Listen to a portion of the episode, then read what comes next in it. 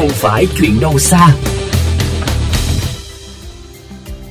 Thưa quý thính giả, không thể phủ nhận sự nỗ lực của các địa phương trong công tác giảm thiểu rác thải. Tuy nhiên hiện nay, các bãi rác quá tải, các bãi rác tập trung chưa được xử lý đến nơi vẫn là nỗi bức xúc, nỗi ám ảnh của không ít người. Mang theo tâm tư của bà con ở ấp Bình Long, xã Thanh Bình, huyện Chợ Gạo, tỉnh Tiền Giang, phóng viên Mekong FM đã gặp gỡ ngành chức năng địa phương để đi tìm câu trả lời xác đáng cho người dân về hướng xử lý bãi rác tập trung Thanh Bình trong thời gian tới. Kể từ sau Tết Nguyên đán 2021 cho đến nay, bãi rác Thanh Bình lại xảy ra một vấn đề khác, đó là tình trạng ô nhiễm khói bụi từ những vụ cháy tại bãi rác.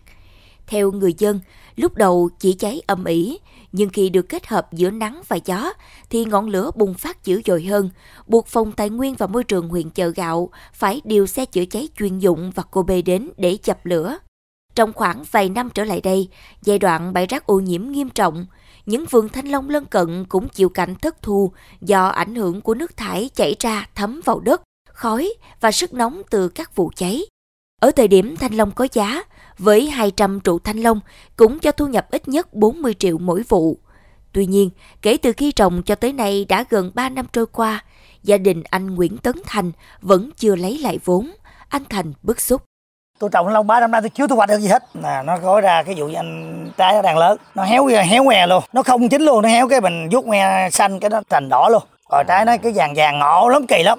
Hình như là nó giảm hết 7 80 phần trăm luôn. Tôi nói anh từ bữa hầm bỏ lấy 23 ngàn mà tới 10 ngàn nó không mua luôn là, là 10 ngàn nó mua tôi phải chặt đi nó ngoe đỏ với nó không chín đó. Yeah. Dạ. nó nóng quá sức nóng nó ra cùng chung cảnh ngộ với gia đình anh Thành gia đình chị Nguyễn Thị Hương Duyên cũng có đất trồng thanh long cặp bờ trào của bãi rác chia sẻ em xong thanh long mà tới mấy đợt à, trái gần chín vuốt ngoe nó tuột tay xuống tay hết trơn bán làm mất giá chẳng hạn như những cây bờ tường đó sát bên bờ tường đó thì nước là mưa này nước rỉ ra đen xì lì luôn. Thì mấy à, những cái hàng mà gần gần đó thì em trồng là không có đạt năng suất. Nó hư à, hết trơn à. Trái lên lớn là nó đèo đẹp nó rồi vuốt que nó cũng ảnh hưởng nữa. Chúng tôi đã tận mắt chứng kiến các vườn thanh long khác đều trĩu quả trong khi những gốc thanh long của anh Thành chị Chuyên lại cho trái lác đác nhỏ xíu và sân sùi do ảnh hưởng của khói bụi, sức nóng và nước chảy ra từ bãi rác mang vấn đề này trao đổi với ông Phạm Kỳ Phong, trưởng phòng Tài nguyên và Môi trường huyện Chợ Gạo về hướng xử lý tiếp theo của huyện với thực trạng này. Chúng tôi được chia sẻ.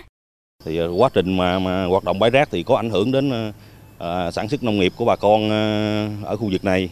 Thì quá trình ảnh hưởng thì quỹ ban huyện cũng chỉ đạo các ngành cũng như là quỹ ban xã Thanh Bình tiến hành để thẩm tra để, để xác định thiệt hại của bà con để là À, hỗ trợ bồi thường cho người dân khu vực này.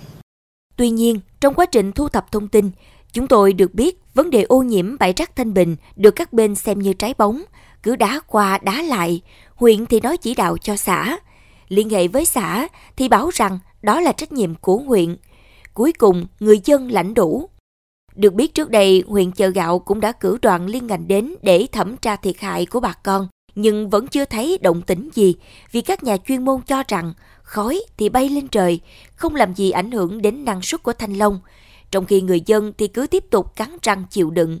Với vai trò là quản lý nhà nước trên lĩnh vực tài nguyên và môi trường, khi được hỏi về kế hoạch xử lý ô nhiễm của bãi rác Thanh Bình trong thời gian tới, ông Phạm Kỳ Phong, trưởng phòng Tài nguyên và Môi trường huyện Chợ Gạo cho biết. Hiện nay đối với à, phòng tài nguyên môi trường về là quản lý nhà nước thì cũng là tham mưu với ban huyện là đề xuất của ban tỉnh là ủy ban tỉnh cũng đồng ý là cho đóng cửa bãi rác Thanh Bình và đồng thời là kêu gọi là những à, nhà đầu tư vào để để à, xử lý bãi rác Thanh Bình để làm điểm nhằm là trả lại không khí trong lành cho bà con khu vực này. Được biết, Ủy ban Nhân dân tỉnh nhiệm kỳ 2015-2020 đã tính đến phương án kêu gọi đầu tư nhà máy xử lý rác thải tập trung với công suất lớn đặt tại Cái Bè, Tân Phước và thị xã Gò Công để giải quyết vấn nạn rác thải đang gây bức xúc trong nhân dân.